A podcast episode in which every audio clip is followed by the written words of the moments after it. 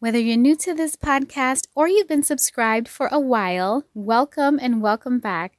Thank you so much for taking time out of your day to connect with me. You're listening to the Motivation Medium podcast. I'm Amber Malone, and guess what we're doing today? Same thing we do every week. We're just collecting information about our feelings and having hashtag zero shame conversations. Today's zero shame conversation is about feeling lonely shame stories. Welcome to the Motivation Medium podcast. I'm Amber Malone, and every week I'll share gentle reminders about overcoming shame and embracing self love. Together, we'll explore our feelings and our human experience. For more self love tools, visit ambermalone.me. So, we are in season two of the Motivation Medium podcast. I really missed you the last couple of weeks. I took a couple of weeks off for doing absolutely nothing, and that's okay. You may have noticed I changed up the music a little bit for season two. You have to switch things up a little bit. but I really missed you, and I am glad to be back this week. So, loneliness is a common feeling. However, you can know that feeling lonely is common. You can know that feeling lonely is natural and very human, and still struggle with talking about feeling lonely. There are a lot of shame stories around loneliness. Obviously, I can't cover them all. So I'm going to focus on the shame stories that have come up for me and others, and you may or may not relate to them.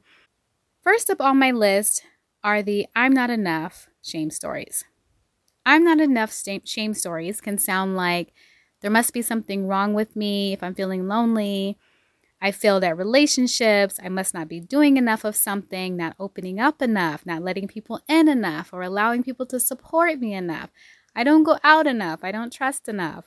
As if feeling lonely is a result of lack of personal effort or not being enough. Next up is the if only I were better shame stories. And those stories can sound like if only I were better at making connections or better at staying connected, as if feeling lonely is a personal failure or something to fix. So you might notice those you have to be someone other than the person you are shame stories. And then there's the should and shouldn't feel shame stories that can surface too.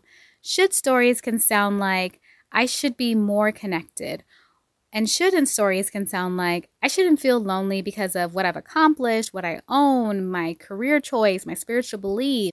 Another common shame story says it's bad to feel lonely, and feeling lonely is something I need to hide. And the last one on my list is the you're the only one shame story. And you're the only one stories can sound like you're the only one feeling lonely. You're the only one who struggles to talk about it. You're the only one of your friends who is feeling lonely. You're the only one who's single in a relationship or married and feeling lonely. You can have a lot of people around you and feel lonely. You can be single in a relationship or married and feel lonely. You can have a big circle or a small circle and feel lonely. Not everyone experiences the feelings of loneliness in the same way. So notice when shame stories attack your character or say that feeling lonely is about your social skills and your worth. Because a lot of shame stories say we're not worthy or good enough on some level. A lot of shame stories say that you should judge yourself for even feeling lonely. So it's understandable that it can feel awkward or difficult to talk about feeling lonely, even to yourself, and whether you notice any shame stories or not.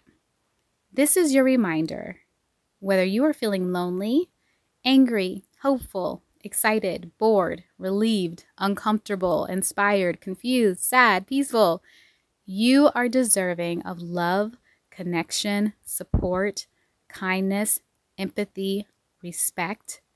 You are worthy. And this is your reminder it's okay to create space for feeling lonely with self compassion. This is your reminder that it's okay to feel lonely. Self care can look like honoring all of your feelings, even feelings that carry a stigma. This is your reminder you are enough just as you are.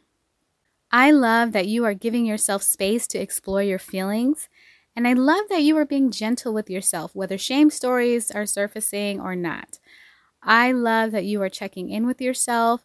I love that you are tuned in to how you are feeling. As you know, we're just collecting information and exploring our feelings. I appreciate you so much. Thank you for your time today. Thank you for having this conversation with me. And as always, I'm looking forward to connecting with you again next week.